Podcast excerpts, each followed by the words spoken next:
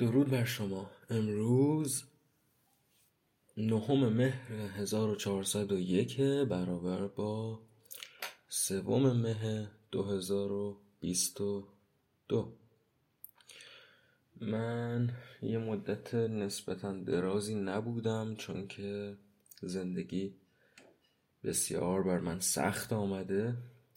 سر بسیاری مسائل از مسائل عاطفی گرفته تا مسائل مربوط به دانشگاه و کار و اینها.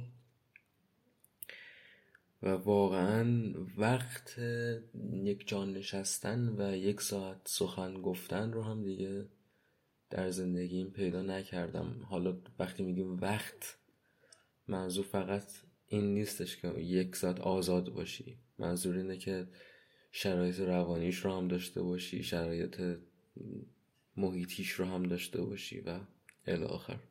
حالا به هر حال این تکویی رو با یه شعری از گلچین شروع می‌کنم. مجد الدین میرفخرایی نابغه بزرگ گلچین گیلانی. از مجموعه گلی برای تو. نام شعر هست اشک بار بادی چو دیو زخمی میگشت در چمن فریاد می‌کشید به آهنگ دلشکن بر شیشه های پنجره می‌زد چو مشت زن. تاریک بود گیتی تا آنکه ناگهان خندید ابر از دهنش ماه و آسمان افتاد توی دیده من توی اشک من.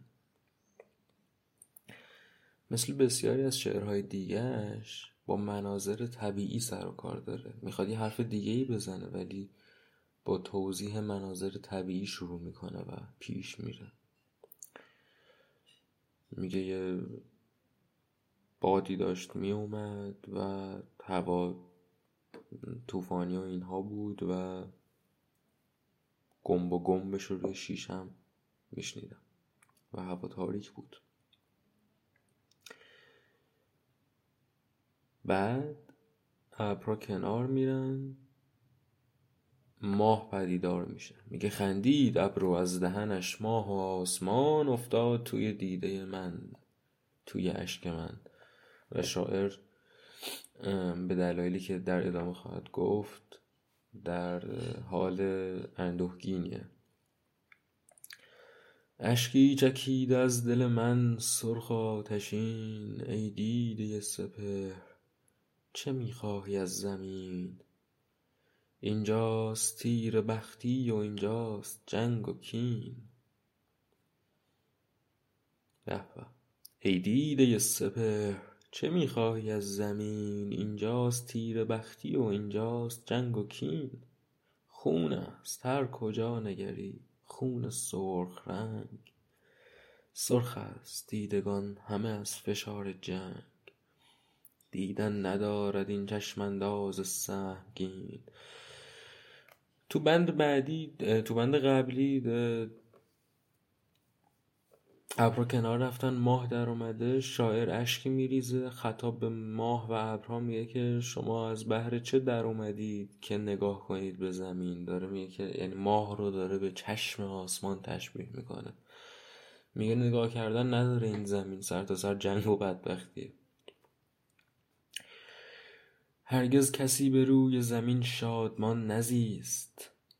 مرگ است مرگ هستی و گوییم زندگیست.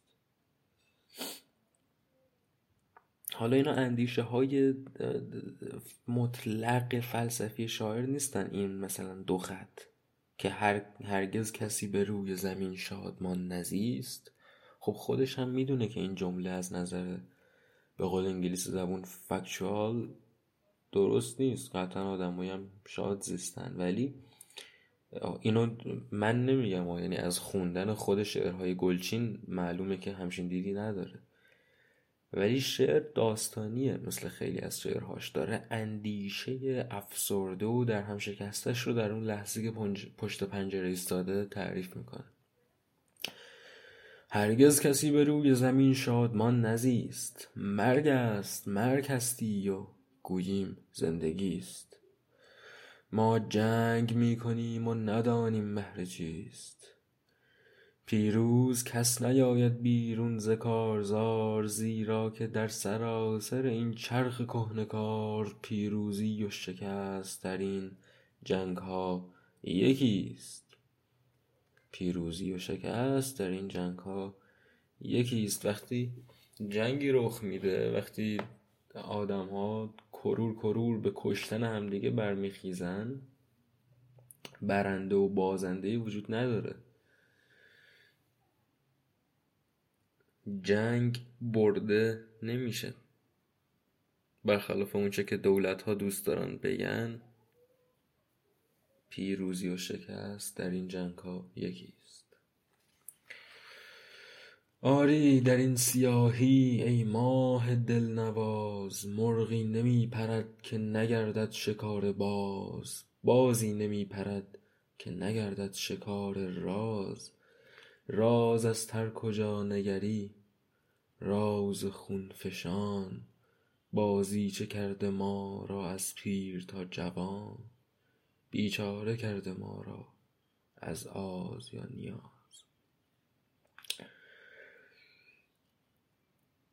یک زنجیره رو داره تصویر می‌کنه میگه هر پرنده ای شکار عقاب میشه هر عقابی هم خودش شکار راز هستی میشه. همون رمز و رازی که همه ما رو پیر تا جوون بیچاره کرد. یعنی می‌خواد بگه همه موجودات بدبختن. بگذار در سیاهی شب ای مه بلند بنشینیم و بگریم تنها و دردمند. رو دور شو نگاه نکن چشم خود ببند. بگذار باز تیره بماند زمین پست زیرا که روشنایی با آن که دلکش است. در چشم اشکبار ندارد به جز گزند. میگه که کاش دوباره بری پی کارت به ماه. چون روشنایی به درد من نمی‌خوره.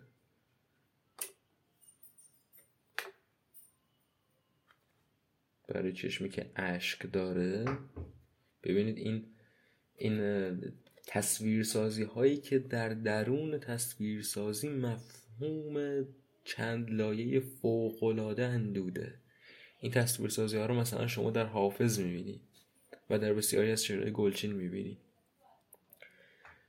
میگه در چشم اشبار ندارد به جز گزند. اینکه یک چشمی که اشکالوده روشنایی رو به درستی نمی‌بینه پخش میشه نور براش تمثیل اینه که برای آدمی که درد داره برای کسی که افسرده است مثلا دیدن بازی بچه ها یا دیدن مناظر به طور عادی خوشحال کننده مثل نوریه که تو چشم اشبار تابیده. پخش و پلاست. واقعا دریافت نمیشه. و این تصویر گلچن گیلانی است در پنج بند از جنگ. بله. جالبه جالبه دیگه. قرن بیست و یکمه و هنوز جنگ چیرست به جهان و جنگ هرچه جلوتر رفته این وحشتناکتر شده. وحشتناکتر خواهد شد هم با این قضیه هسته ای و اینها. جنگ دوم به همین خاطر از جنگ اول وحشتناکتر بود که بمب هسته ای داشتن موشک داشتن. نسبت به جنگ اول که خب خیلی وسایل کمتر بود. و بیخردیست دیگه. مهر همان و خرد همان و کین همان و بیخردی همان. یعنی اساسا کسی که با زندگی این گونه رفتار می‌کنه که میره به کشتن دیگرون و اون هم کرور کرور واقعا فکرش هم مغز آدم سوت می‌کشه. چنین کسی بیخرده. اهریمنان تاریخ همون بیخردان تاریخن. و آره یک ساختمونی فرو ریخته در آبادان که دیگه می‌دونید داستان رو. از یک سال دو سال پیش اینا همه داشتن می‌گفتن مهندسا و متخصصا داشتن می‌گفتن که این فرو خواهد ریخت نقطه. ستونش آشکارا شکم آورده بود ساختمون و در این حال در دسته فرو ریختن آدم های بسیاری درش بودن که زیر آوار موندن. یعنی پروژه داشته پیش می‌رفته. که نشون دهنده فساد گسترده است و این مایه قافلگیری نیست. اما جالبه یکی از دوستانم تو اینستاگرام صحبت می‌کرد میگفتش که یعنی ویدیو گرفته بود صحبت می‌کرد میگفتش که من تعجب می‌کنم که شما قافلگیر شدید از چنین خبری. تعجب می‌کنم که استوری ها و ایناتون رو می‌بینم و داشت میگفتش که برای شما شما باید بیتفاوت باشید به همچین خبرهایی در واقع. دیگه باید قبولش کنید در این کشور. و مهم این است که این آدم امیدوارم صدای این در قندون صحبتم رو مات نکرده باشه. و مهم این است که این آدم که دوست من هست این رو از سر نومیدی نمیگه. ببینید یک دسته از مردم نومیدن مطلق. میگن که خب ما هیچ کاری نمی‌تونیم بکنیم. جمهوری بزرگی که بالای سر ماست تا پایان ادوار خواهد موند. به همین شکل هست. و ما ترجیح میدیم که مثلا آهنگای روز رو پخش کنیم و باش لب بزنیم و استوری کنیم در حالی که باور داریم که این روند آدم کشی و استبداد تا سالیان بعد ادامه خواهد داشت. خب این دسته معلوم الحالن واقعا و دسته اکثریت هم هستن. اما ذهن سالم در وحلی اول نمیپذیره بدی رو. این که مشخصه. حتی بدی که منطقا امیدی به بیرون ازش نباشه. ذهن سالم در وهله دوم متوجه میشه که راهی به بیرون هست همیشه چرا نباشه؟ هیچ بدی و هیچ خوبی نیست که مطلق و همیشگی باشه. ذهن مطالعه کرده و با سواد ذهن تاریخ دان می‌دونه که تمام حکومت ها به ویژه حکومت مستبد به زودی در هم میشکنن شما حکومت مثلا آمریکا که همینجور دوام داره که حکومت خوبی هم نیست هیچ وقت علتش اینه که بدی حکومت آمریکا از نوع استبداد نیست. تا زمانی که شما بتونی رویه دموکراسی رو حفظ کنی رویش نه حتی اونم نه دموکراسی واقعی که واقعا دموکراسی آمریکا لجن ماله کشور باقی میمونه ولی استبداد باقی نمیمونه. کشور باقی نمیمونه اون زمون که مردمانی که در کشور زندگی می‌کنن بهش ایمان نداشته باشن. خب این کشور میفته آمریکا مردمانش بهش باور دارن. آمریکا ناسیونالیسم راستین داره. اینها که میرن رأی میدن اعتقاد دارن به سیستم آمریکایی.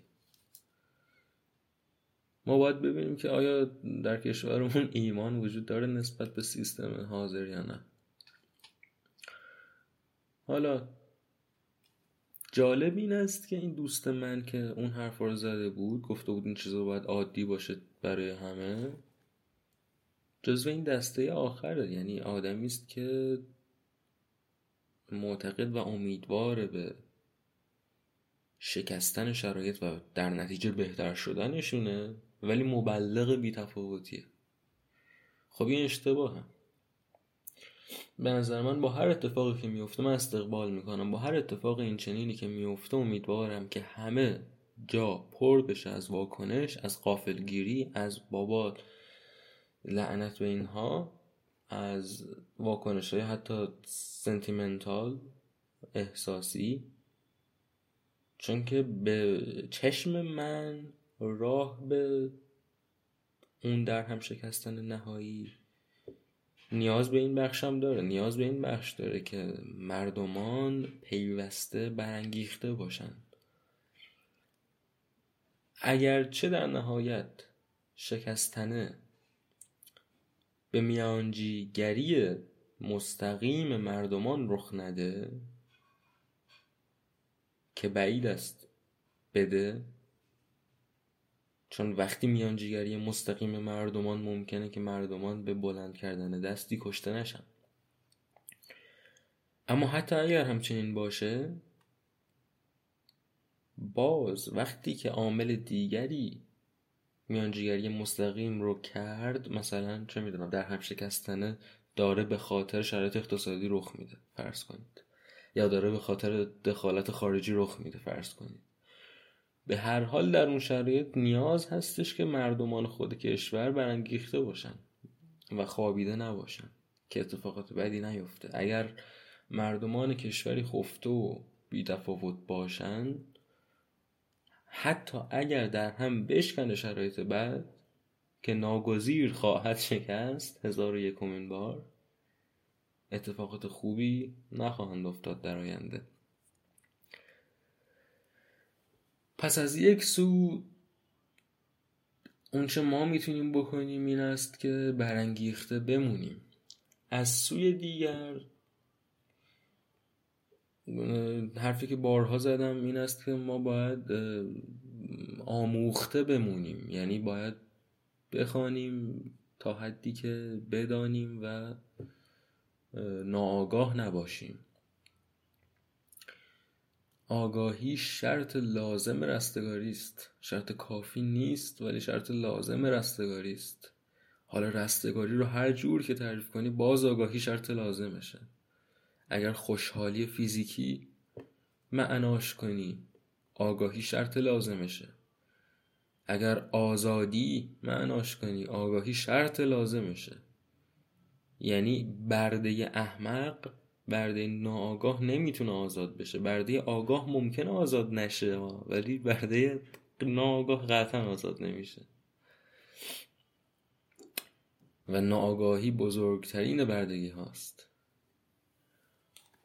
حالا این بحث مطالعه و اینا رو که ما همیشه میگیم که آقا مثلا در جریان باشید. یکم نه اینکه حالا کار همه که سیاست نخواهد بود و نیست. ما نمیگیم که همه همه ایزمه ها رو بشناسن و همه فلاسفه سیاسی رو خونده باشن.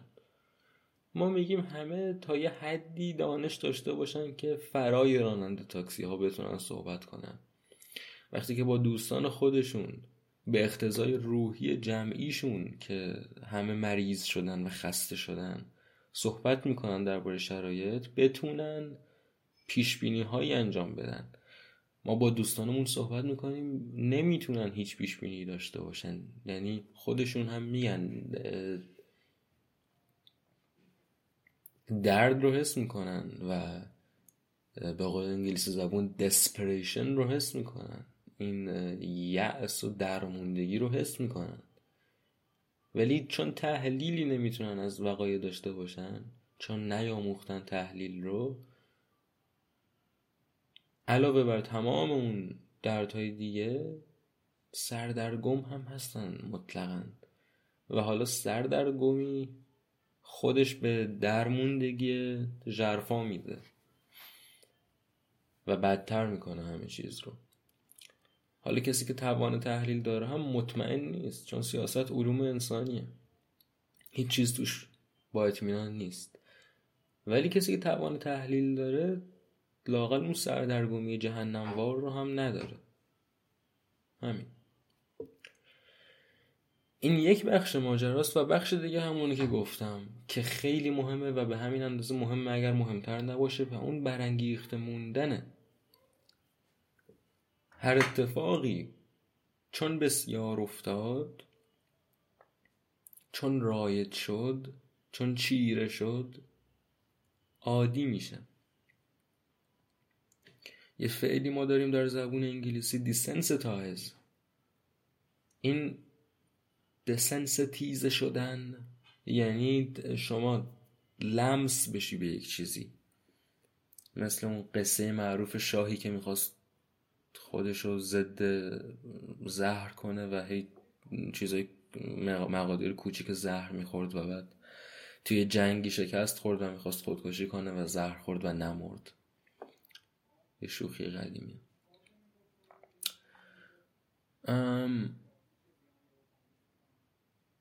بسیار مهم است که ما دچار دسنسیتیزاسیون نشیم نسبت به رضایل به این میگن ابتزال شر. بسیار مهم است که شر برای ما مبتزل نشه برای ما عادی نشه. چیز کمی نشه.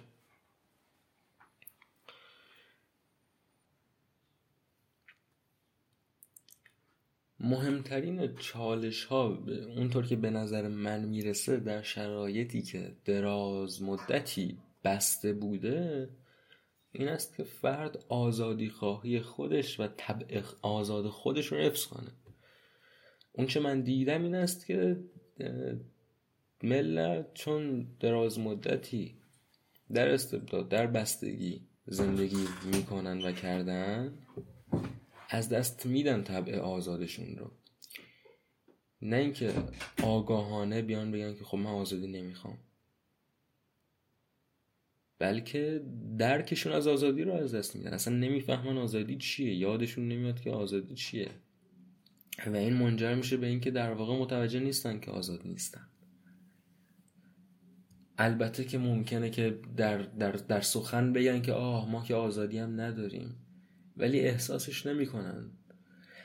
دست کم همه اون زنجیرها که هست به پاهاشون رو روی پاهاشون احساس نمی‌کنن. شاید یکم خارش روی پاشون احساس کنن ولی خارش رفت میشه.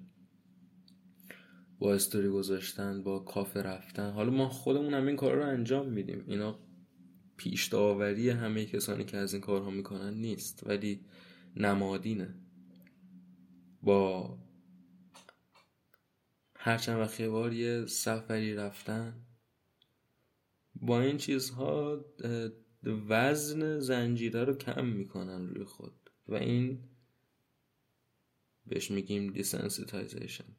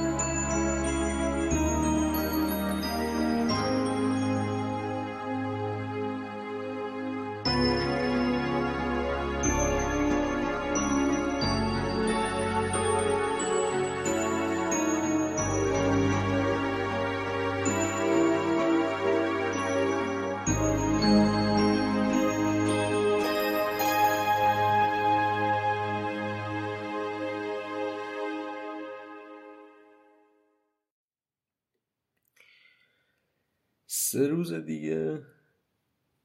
دوم ماه جوانه. امروز سیوم مه. سه روز دیگه دوم جوانه.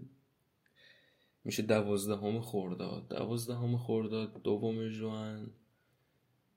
زادروز یک آدمی است که آزادترین آدم است که ما می‌شناسیم به قول یک نویسنده ای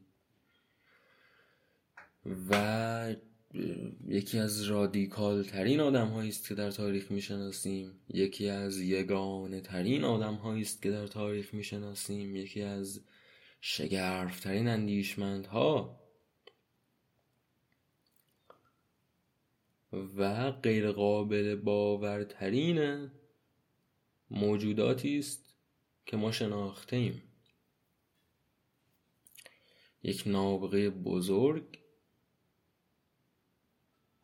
و صدها سال بد فهمیده شده و صدها سال از اطرافیانش جلوتر. و نام این مرد پرهام طباطباییه.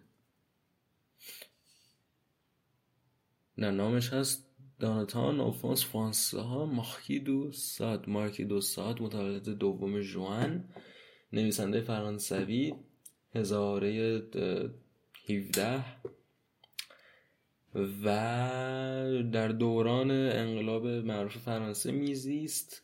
معروف امروز به این غذای جنسی. سادیسم از نام مارکی دو ساد گرفته شده.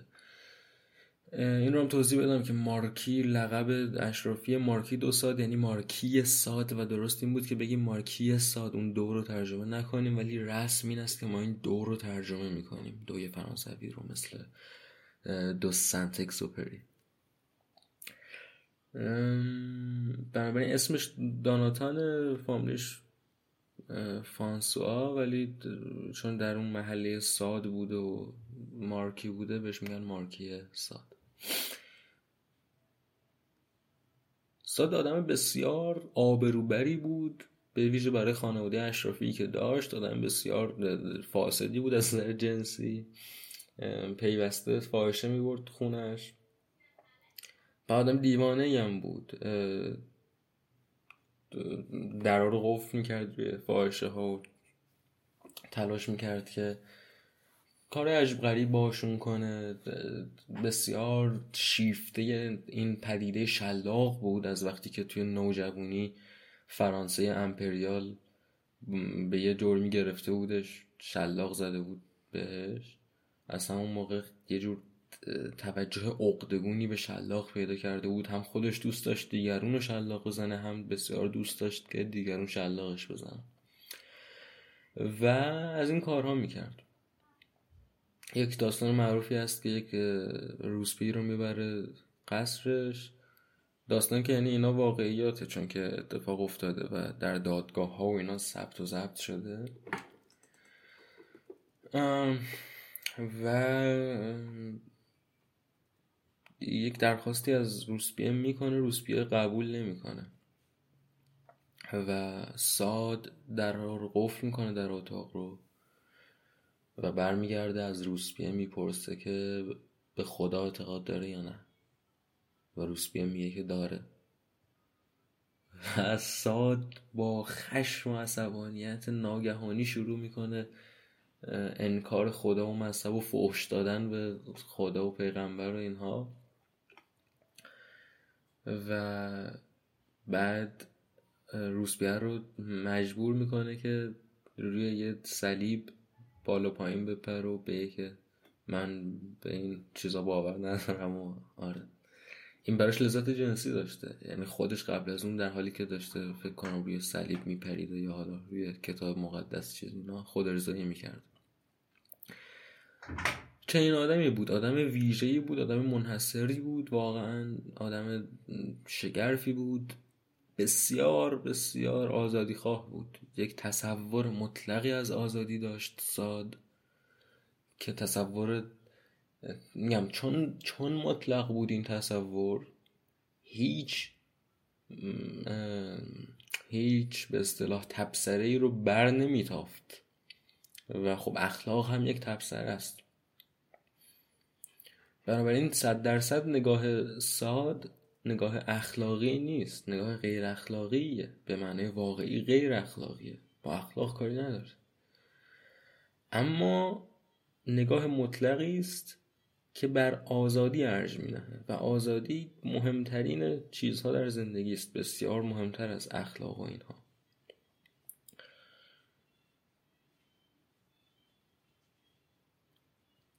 بعد صدای آهنگ دوست دوستی از بیرون اومد حواسم پرت شد. تصور رادیکالی از آزادی داشت و هنوز که هنوزه جوامع بر نمیتابند ساد رو آدم های بسیار کوچکتر و کمتر آزاد از ساد رو هم بر نمیتابند. چه رسد به اون زمان؟ اون فرانسه تخمی با اون خانواده اشرافی با اون فضا هیچ کسی آدم رو بر نمیتافت. همه دنبال این بودن که بکننش توی گونی از شرش خلاص شد مارکی دو ساد نزدیک به اگر اشتباه نکنم سی و دو سال از زندگیش رو در زندون های مختلف میگذرونه. چندین زندان و یکی دوتا هم اسایلم به اصطلاح آسایشگاه روانی دیونه خونه.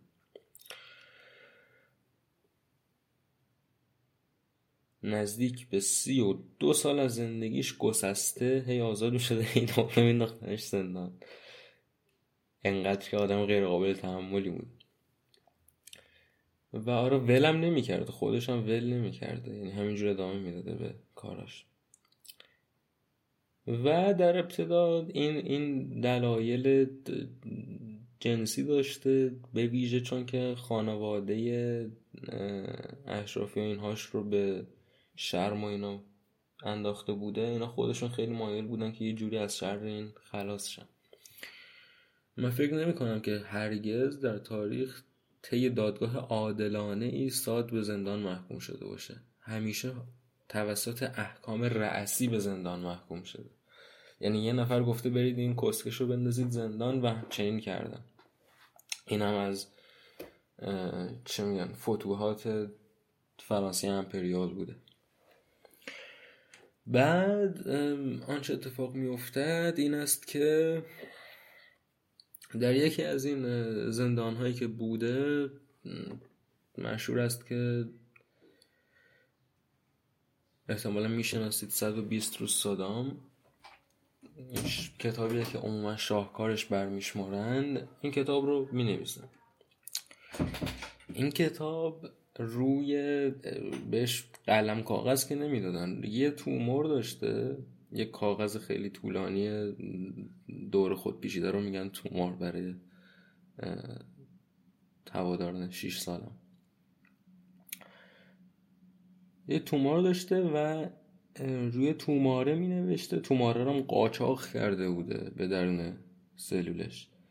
و بعد برای اینکه پیداش نکنن هر دفعه تومار رو میذاشته پشت یکی از آجرهای افتاده دیوار سلول زندونش. یک اتفاقی میفته که باعث میشه از اینجا پرتش کنن بیرون بفرستنش یه زندان دیگه. اون اتفاق چیست؟ این است که یک روز جلوی عموم مردمانی که آمده بودن جلوی زندان اینها این آدم دچار یک جور تقیان روانی میشه و شروع می‌کنه فریاد زدن که چه, نش... چه نشسته میونه این دیوارهای این زندان ها دارن می‌کشن زندانی ها رو و از این حرفا و می‌گیرن به بدتری تبعیدش می‌کنن. تومار 120 روز صدام باقی میمونه در اون زندان. یه مدت کوتاه پس از این اون منطقه زندان سابق که تومار همونجا بوده جنگ دیگه داره انقلاب فرانسه رخ میده همینجوری طی این اتفاقات. اونجا یه حمله بهش میشه و کل زندان نابود میشه. این سادم با خودش فکر می‌کنه که تموم شد اون تومار از بین رفت. صدها سال بعد کشف میشه اون تومار. یه نفر تو همون فاصله که ساد رفته بوده یه زندان دیگه یه نفر نجات داده. این تومار رو در آورده. تومار پیدا میشه توی دهه هفتاد اگر اشتباه نکنم پیر پاولو پازولینی فیلمساز ایتالیایی. یه فیلم می‌سازه بر اساس این کتاب 120 روز صدام نامش رو می‌ذاره سالو. چرا اینو دارم میگم؟ چون فیلمی که پازولینی ساخته سالو باعث میشه که خود پازولینی رو بکشن. به شیوه بسیار وحشتناکی هم کشتنش. مشهور داستانش که جسدش رو هم ول نمی‌کردن دوستان ما. یه هزار باری اول نمی‌دونم سوزوندنش بعد با ماشین از روش رد شدن. خلاصه دلخوشی از پازولینی نداشتم نکته این است که شما فرض کنید که ساد چه آدمی بوده که کتابی نوشته که چند صد سال بعد شما اگر یه فیلم بر اساسش بسازی می‌کشند یعنی این آدم چقدر به طور دیوانواری جلوتر از زمان خودش بوده. و البته فیلمی که پازولینی ساخته داره از اون قضایی جنسی فقط به عنوان نماد استفاده می‌کنه. حرف فیلم سیاسیه یه نقدی از فاشیسم امر مهم که باید درک کنیم این است که ساد هم آدمی بسیار سیاسی بود و پیوسته نوشته های سیاسی هم داشت کنار نوشته های پورنوگرافیکش و این دوتا با هم دیگه آمیخته بودن خیلی اوقات. و عموم دلیل زندانی شدنهاش و تبعید شدنهاش به خصوص در دوره متأخر زندگیش دلیل سیاسی بوده.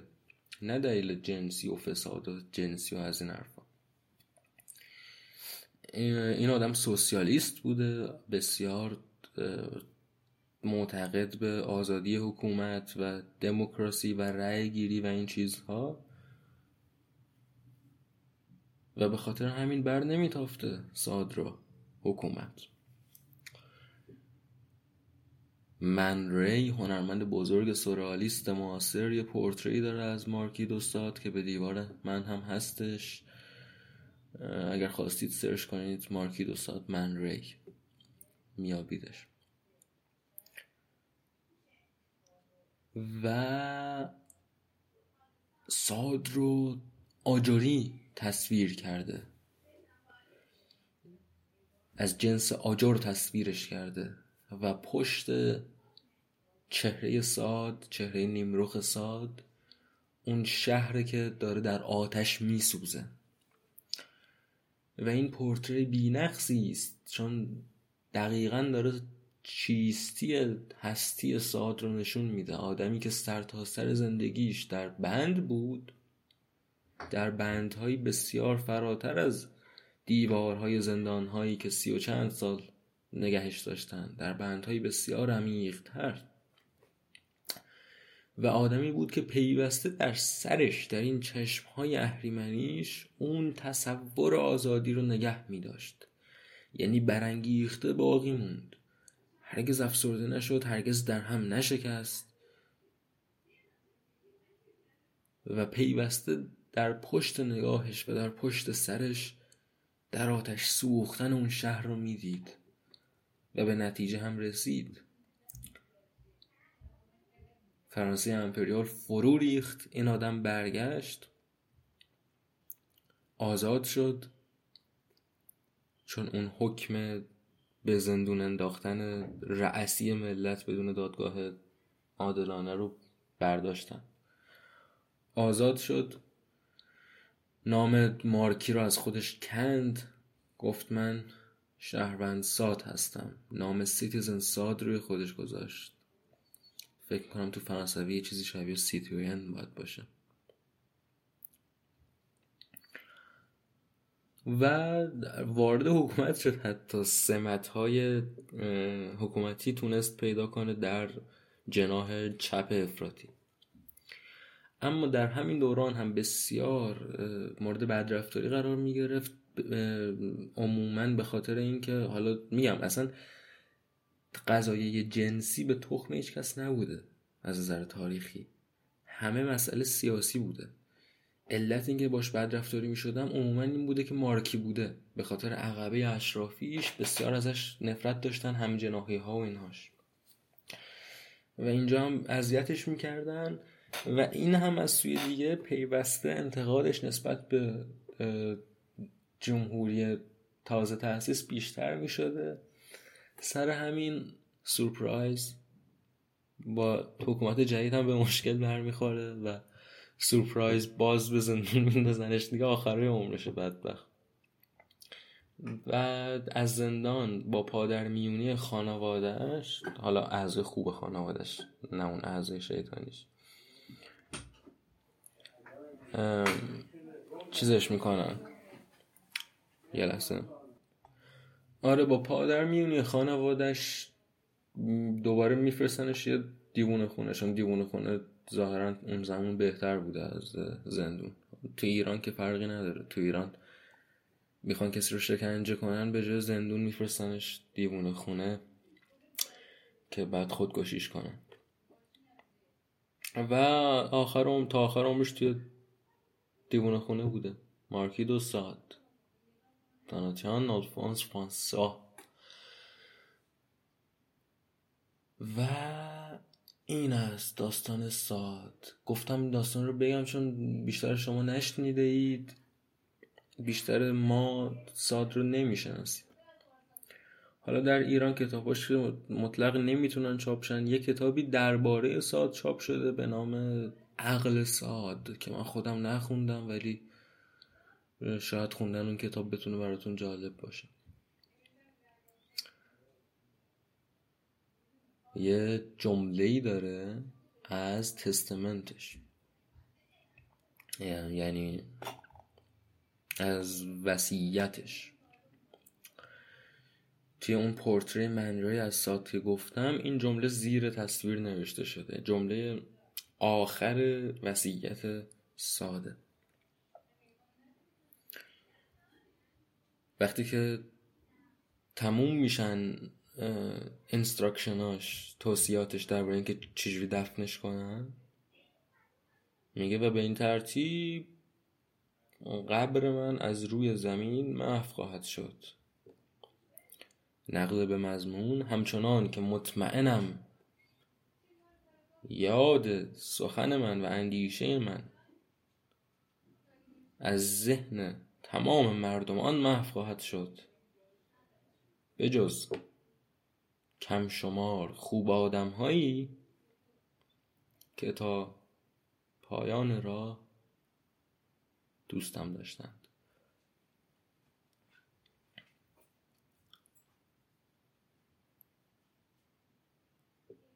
ژرفترین انزواها از آن اندیشمندی است که بسیار فاصله داره با اطرافیانش.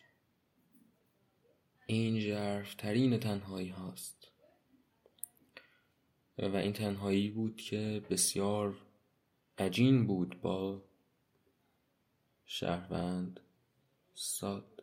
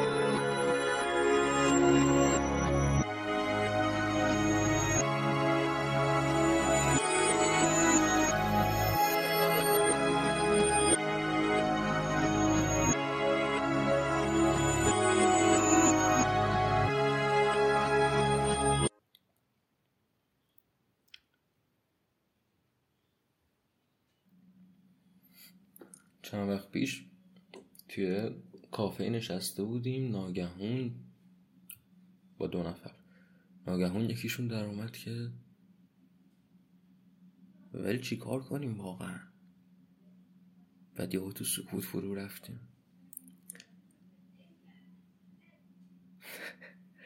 این هم از اون پرسش خوبه. یه کتابی داشتیم.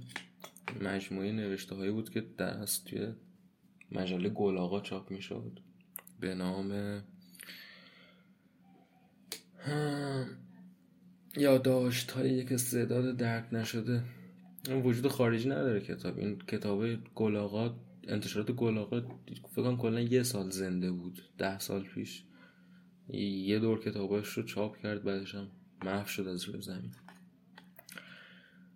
آره از علی زرندوز اگه درست یادم باشه. یه جاش بود صادق هدایت توی کافه میگفتش که تلخه.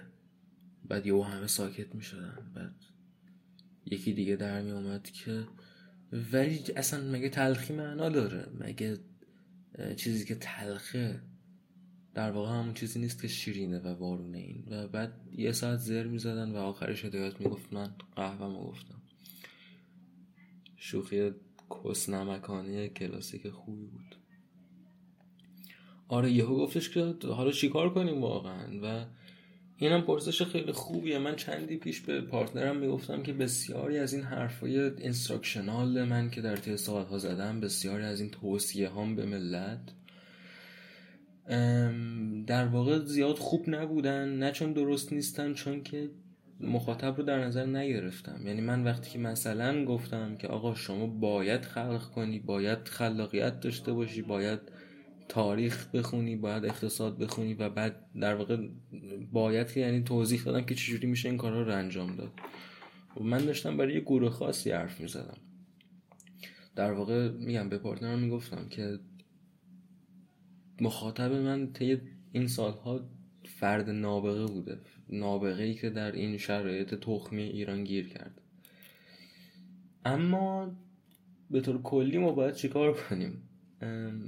کسی که می‌خواد عکاس بشه بقال بشه کسی که می‌خواد رپر بشه کسی که می‌خواد بر تو طبیعت بود این آدم ها باید چی کار کنن در این شرایط مصیبت زا؟ و خب پاسخ اول من اونجا هم همین بود که باید سعی کنید فرار کنید. اینم از دیدگاه ماست که تغییر کرده.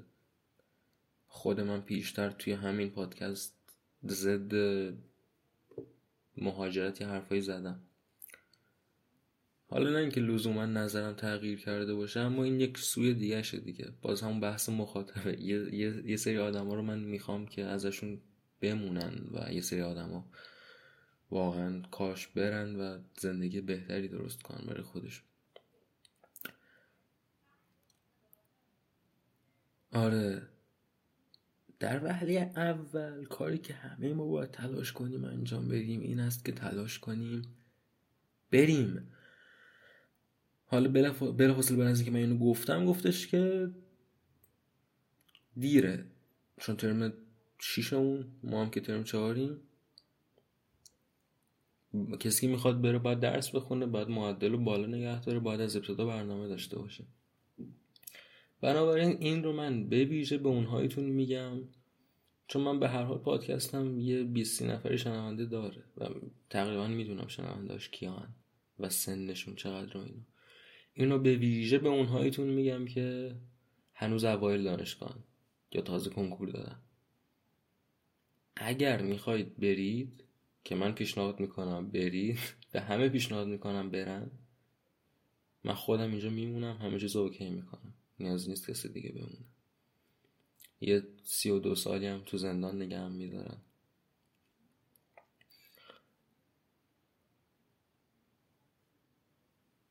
از اول درس بخونید. از اول یه رشته برید که فکر کرده باشید بهش. اگر گیر بیفتید در این بندهای عبس دانشگاه آزاد و حالا چه می‌دونم مشروطی و این قضایی بدبخت میشید. یعنی بدبخت میشید که نه امروز نه فردا. ولی گیر میافتید در این شرایط و هیچ کس نمی‌خواد تو این شرایط گیر افتاده باشه. همه می‌خوان یه به قول انگلیسی زبون option ی داشته باشن. option ی رو داشته باشن که آینده بهتری هم بسازن برای خودش این کاری که من به شما پیشنهاد می‌کنم بکنید اگر سنتون کمتره. اگر سنتون بیشتر دنبال این باشید که پول جمع کنید.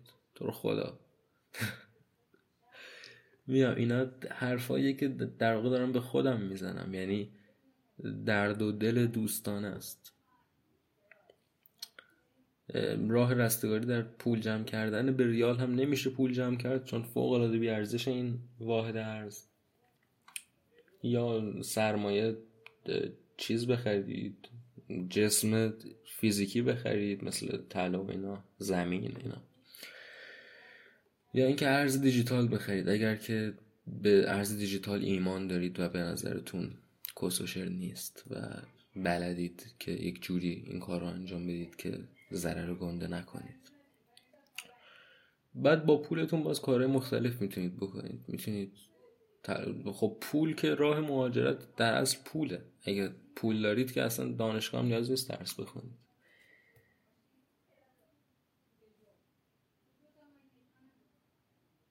حالا دیگه وجه اشتراک به نظر من میونه کاری که هر فرد عادی هم می‌خواد انجام بده و باید انجام بده با زندگی نابغه این است که هر جفت اینها نیاز به پروداکتیویته دارن. یعنی نیاز به این دارن که سود رسان باشه وقتشون. تولیدی داشته باشن. فراورده داشته باشه وقتشون و انرژیشون. متوجه این فرقی نمی‌کنه. یعنی شما چه مثلا یه بازیکن بسکتبالی که خیلی هم مذهبیه چه یه نویسنده آتئیستی. و چه و چه نیاز داری productive باشی برای اینکه بتونی موفق بشی. حتی کسی که مثلا آنارشیست مثلا عاشق زندگی هیپیواره و فقط می‌خواد که تو دل طبیعت باشه نیاز داره productive باشه برای اینکه بتونه زندگی رو انجامش بده. در واقع امر فقدان این مسئله بهره داشتن فقدان productivity فقط منجر به حال بد میشه فقط منجر به اقامت میشه منجر به کرخی و ملال و مردن روح میشه. و آدم ها پیر میشن. من partner م من تولدم دیگه چهار روز دیگه سه روز دیگه. واقعا باورش نمیشه که 21 سالم شده. و خیلی غم انگیزی که از دهنی یه نفر دیگه اینو بشنوی که باورش نمیشه که چقدر سنت بالا رفته. و همه ما همینیم. یعنی من با هر کی حرف می‌زنم از دوستانم همینه. به قول اون آهنگ پینک فلوید. واقعا آدم یه روز به خودش میاد و می‌بینه که پیر شده و تموم شده قضیه. حالا ما که هنوز اونجا نرسیدیم ولی خواهیم رسید به زودی. به قول خیام که اتفاقا تازگی روز خیام بود. میگه که از خوردن آدمی زمین سیر نشد. نه این مصر دومشه. بذارید ببینم یادم میاد این دو بیت رو. میگه که بر چرخ فلک هیچ کسی چیر نشد چیر مخفف چیر است به معنی پیروز غالب. بر چرخ فلک چرخ فلک هم که یعنی هستی. بر چرخ فلک هیچ کسی چیر نشد و از خوردن آدمی زمین سیر نشد. مغرور بدانی که نخورده است تو را هم بخورد. نه ببخشید تعجیل مکن هم بخورد. دیر نشد. آره قضیه زندگی این است و ما داریم پیر میشیم و بنابراین باید کار کنیم هممون در راستای چیزی که می‌خوایم. این مشکل همگانی ماست. چگونه می‌تونیم کار کنیم؟ حالا این خدا رو شکر من می‌تونم این این توصیه ها رو برعکس بیشتر توصیه هایی که طی این مدت ها کرده ام با خیال آسوده به همه بکنم. بدونم که واقعا به درد همه می‌خوره. نخست یه سری برنامه ما داریم که آموزش رایگان به شما میدن. توسط بهترین دانشگاه های جهان برنامه ها رو نصب کنید. یکیشون که همون یوتیوب تو یوتیوب شما هر کورسی رو سرچ کنید در رابطه باهاش ویدیوهای آموزشی می‌بینید. بعضی هاش رو دانشگاه بزرگ برگزار کردن و اونجا رایگان گذاشتن. مثلا ییل همچین چیزی داره. بهترینشون یک برنامه است به نام MIT Open Courseware. MIT که دانشگاه معروفی است Open Courseware سر هم هم هست. کورس یعنی دوره آموزشی Open یعنی آزاد رایگان. ویر از واژه سافتور به معنای برنامه گرفته شده. این MIT اوپن کورساش خیلی خوبن خیلی خوبن و ویدیوهای همشون توی یوتیوب هستش. ببینید زمینه ای که می‌خواید توش یاد بگیرید چیه؟ برید ببینید. این حالا یوتیوب فقط جنبه آموزشی داره. و آفلاین و شما میری ویدیو رو هر وقت دلت خواست می‌بینی. یه سری برنامه هستن که انگار داری جدی میری دانشگاه. یعنی برای دوره برگزار می‌کنه آخرش هم امتحان داره. اگه بخوای می‌تونی مدرکم بگیری. معمولا گرفتن مدرک برخلاف خود دوره پول می‌خواد. ولی اگر براشون مثلا نامه بزنی توضیح بدی که من در ایرانم بدبختم بیچارم نمیشه احتمالا به حال مدرک رو بهت بدم. حالا این مدرک ها رو می‌تونید جاهای خاصی استفاده کنید دیگه. به حال برای رزومتون خیلی سودمنده که آقا من یه مدرکی دارم که به هر حال از امایتیه حالا درسته من یه دوره کسوشر توی بیغوله شخصی بوی چرک دارم در ایران اسلامی دیدم و امتحانش رو دادم. ولی این دوره مال امایتی بوده امتحانش هم مدرکش هم. تو رزومه خوبه. این برنامه ها که دوره برگزار می‌کنن دو تاشون من می‌شناسم یکیش چیزه؟ اونی که من خودم استفاده می‌کنم اسمش هست را کورس به معنی دوره آموزشی. ارا حالا نمی‌دونم از کجا اومده آخر خیلی از برنامه ها ارا هست. خود واژه معناش دوره تاریخیه ولی نمی‌دونم چرا آخر این واژه ها میارنش. کورسرا رو دانلود کنید یه برنامه است یه آیکون آبی داره روش با خط سفید نوشته کورسرا. یکی دیگه از این برنامه ها اکس اد احتمالا از education edX این یکی سیاه سفید آیکونش. عین همن. هر کدوم که دلتون خواست دانلود کنید. بعد میرید search می‌کنید. آقا مثلا من می‌خوام چه می‌دونم؟ من می‌خوام تئوری بازی که یک مبحثی در ریاضیات رو یاد بگیرم. یه دوره دربارش بگذرونم. میرم search می‌کنم game theory می‌بینم خب مثلا چهار تا دوره از چهار تا دانشگاه مختلف درباره game theory ما اینجا داریم. همشون سطح بندی شده. حالا جدا از اینکه نام دوره ممکن است توضیح داده باشه. مثلا Introduction to Game Theory. خب این دوره مقدماتیه.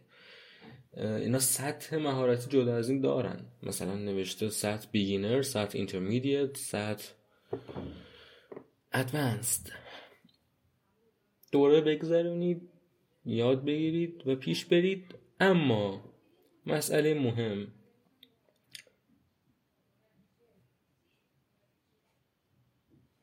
همه اینها برمیگرده به اینکه من عزم این رو داشته باشم که کار کنم. من منی که اینجا نشستم تنبل نباشم پشت گوش نندازم مهمان کاری نکنم.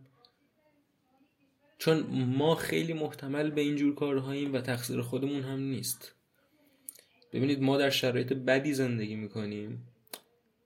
انسان وقتی در شرایط بدی زندگی می‌کنه خب هورمون های شادی کمتر در ذهنش منتشر میشن.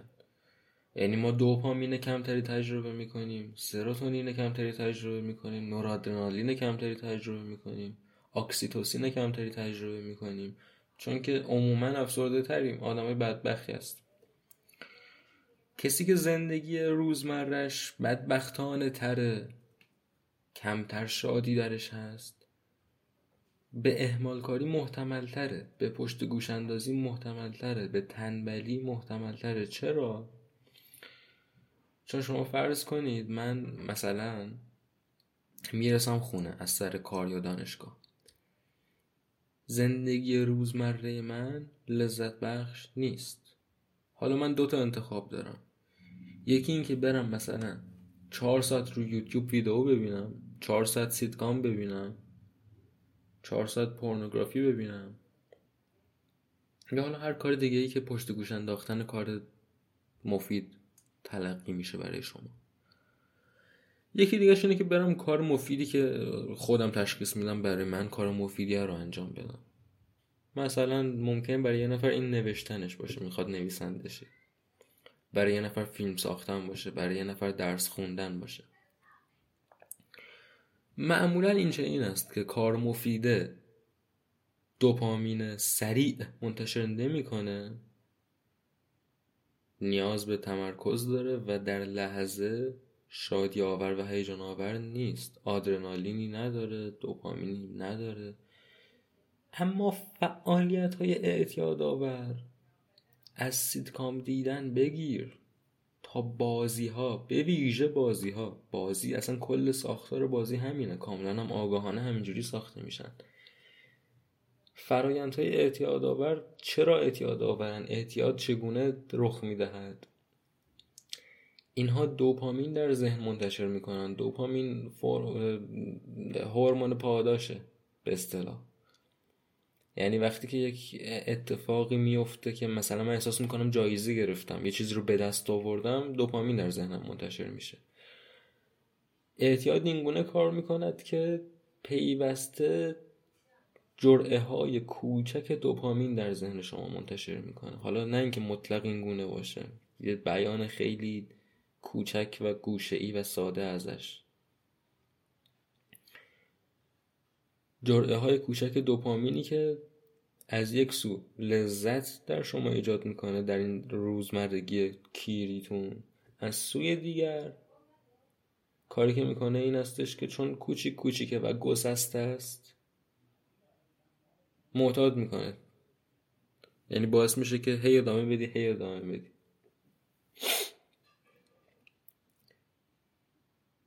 بنابراین هر چقدر زندگی روزمره آدم ها تخمی تر باشه احتمال اینکه خودشون خودشون رو بدبخت تر کنن هم بیشتر میشه.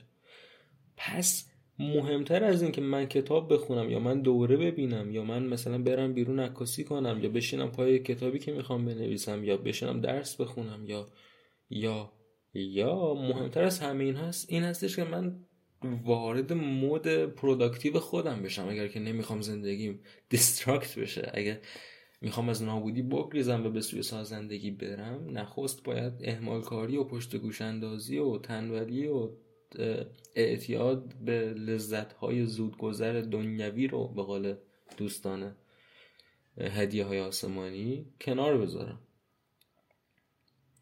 و این چگونه رخ میده؟ باز یه دوره ای هست توی کورس را. من این دوره رو پیشنهاد می‌کنم بهتون. جدیدن محبوب شده.